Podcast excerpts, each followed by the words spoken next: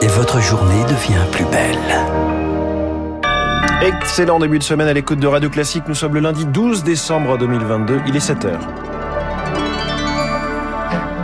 La matinale de Radio Classique avec François Geffrier. Quatre personnes placées en détention provisoire, dont la vice-présidente du Parlement européen. L'Union européenne est secouée par une affaire de trafic d'influence. Une nouvelle ligne pour les Républicains et à leur tête Éric Ciotti, le député des Alpes-Maritimes, a été élu président du parti. Et puis Emmanuel Macron, les yeux tournés vers l'Ukraine.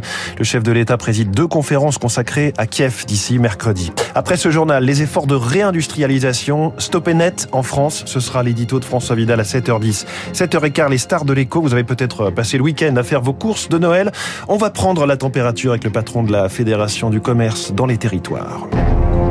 Radio Classique. Léa Boutin-Rivière, le Parlement européen secoué par un scandale de corruption. La vice-présidente du Parlement, la grecque Eva Kaili, a été inculpée de corruption hier et placée en détention provisoire, tout comme trois autres personnes. Tous auraient bénéficié de larges versements venant du Qatar pour influencer la prise de décision au sein de l'UE. Des sacs de billets auraient même été retrouvés chez l'élu grec.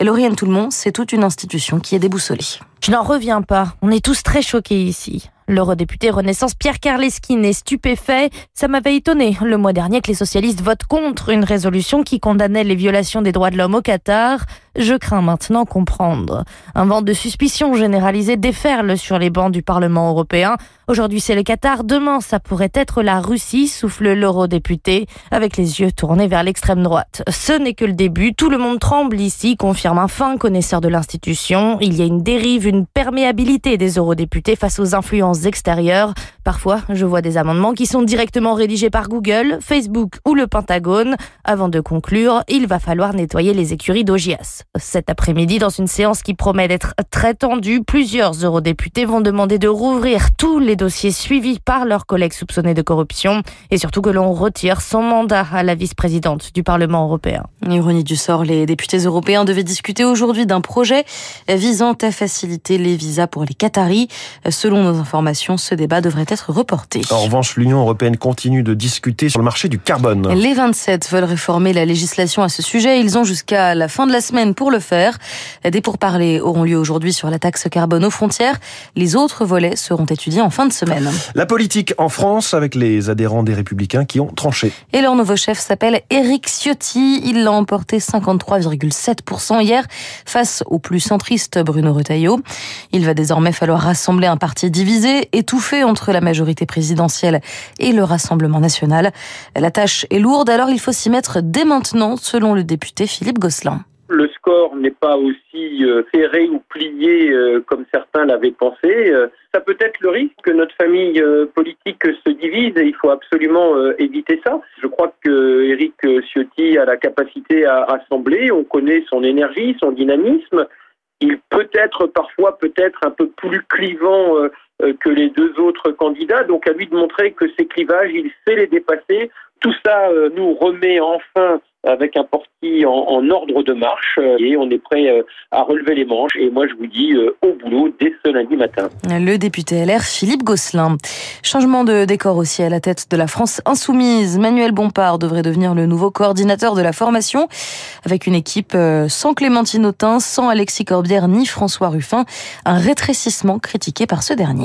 Radio Classique, il est 7h04. Emmanuel Macron s'entretient une nouvelle fois avec Volodymyr Zelensky. Un préambule à cette semaine placée sous le signe de la coopération. Mercredi, Emmanuel Macron s'envolera pour le Qatar, mais d'ici là, il préside deux conférences sur l'aide d'urgence et la reconstruction de l'Ukraine. L'objectif, Marc Tédé, c'est de rappeler que Paris est solidaire de Kiev, mais aussi de souligner la place de la France sur la scène internationale. Cette séquence ukrainienne à Paris sera l'occasion de faire oublier les mots d'Emmanuel Macron le week-end dernier sur les garanties de sécurité à accorder à la Russie, des propos qui avaient agacé Kiev. Hier, les deux présidents ont donc synchronisé leur position, selon les termes utilisés par l'Ukrainien Zelensky.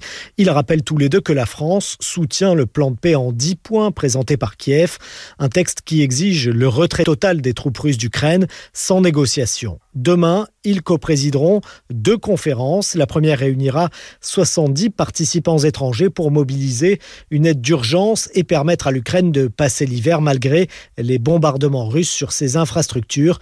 Paris veut être le coordinateur de cette aide. La seconde sera purement franco-ukrainienne. 500 entreprises françaises y participent. Il s'agit déjà d'organiser la reconstruction de l'Ukraine et ne pas laisser ce chantier aux Américains au détriment des Français et des Européens. Et pendant ce temps, le conflit se poursuit. Deux personnes sont mortes hier dans des frappes sur la région de Kherson dans le sud. Quant à la ville d'Odessa, elle a passé une bonne partie de la journée d'hier dans le noir en raison de coupures d'électricité d'urgence. La santé dans ce journal, Léa, avec cette étude concernant les infections bactériennes. Oui, le rapport est paru dans la revue scientifique The Lancet. Des chercheurs se sont intéressés à une trentaine de bactéries. Ils ont évalué le nombre de décès associés. Et sur toutes les bactéries étudiées, une est particulièrement inquiétante. Il s'agit du staphylocoque doré. Rémi Pfister, c'est la première cause de mortalité dans 135 pays. Le staphylocoque doré est responsable de 30% des infections chez l'homme, souvent sans aucune conséquence. Mais Frédéric Laurent, infectiologue aux hospices civils de Lyon, le rappelle, bien que très commune, cette bactérie possède tout un arsenal pour devenir virulente. Elle est à la fois capable de sécréter des enzymes qui vont couper en petits morceaux les tissus pour constituer un abcès. Elle peut aussi sécréter des toxines qui cette fois-ci vont passer dans le sang et vont pouvoir euh, déclencher des attaques de différents organes. Euh, il est capable aussi de se coller sur les matériels, une prothèse de hanche, un cathéter, euh, etc. Une fois qu'ils sont, sont multipliés, elles vont se couvrir d'une genre de glu qui les protège de l'extérieur, de l'arrivée des antibiotiques, de l'arrivée du système immunitaire. Il est très difficile de la déloger. En France, 15% des souches de staphylocoque résistent désormais à toutes les formes de pénicilline, le seul antibiotique capable de l'éradiquer, prévient Frédéric Laurent. Euh, la particularité de ces bactéries très résistantes aux antibiotiques, en plus, c'est qu'elles ont la capacité de se transmettre et de donner des épidémies dans un hôpital, mais elles peuvent aussi donner des grandes diffusions sur tout un pays, tout un continent, notamment par exemple aux États-Unis. Ils ont un clone très particulier euh, de staphylocoque très résistant aux antibiotiques qui est même présent en ville et euh, qui leur pose de gros problèmes. Et les chercheurs alertent, le staphylocoque doré devient résistant notamment du fait de la surutilisation des antibiotiques dans l'élevage intensif, avec ces molécules qui se retrouvent en excès dans l'environnement. Les explications de Rémi Pfister. On termine avec un mot de sport. 170 interpellations au moins après les victoires coup sur coup du Maroc et de la France en quart de finale du mondial euh, au Qatar dimanche. Hier soir, 13 gardes à vue étaient toujours en cours. Et on retient donc cette affiche évidemment. Maroc-France demi-finale, ce sera mercredi et je sais que le cœur de Léa Boutin-Rivière balance, mais qu'au fond, elle va quand même soutenir les Bleus. Léa, vous revenez tout à l'heure à 8 heures pour un, nouveau journal. Le recul inquiétant de l'Europe sur l'industrie, c'est l'édito de, François Vidal dans un instant. Puis cette question triste, Noël ou joyeux Noël? Côté euh, consommation, eh bien le patron de la Fédération du commerce dans les territoires est ce matin la star de l'écho. Il est 7h08.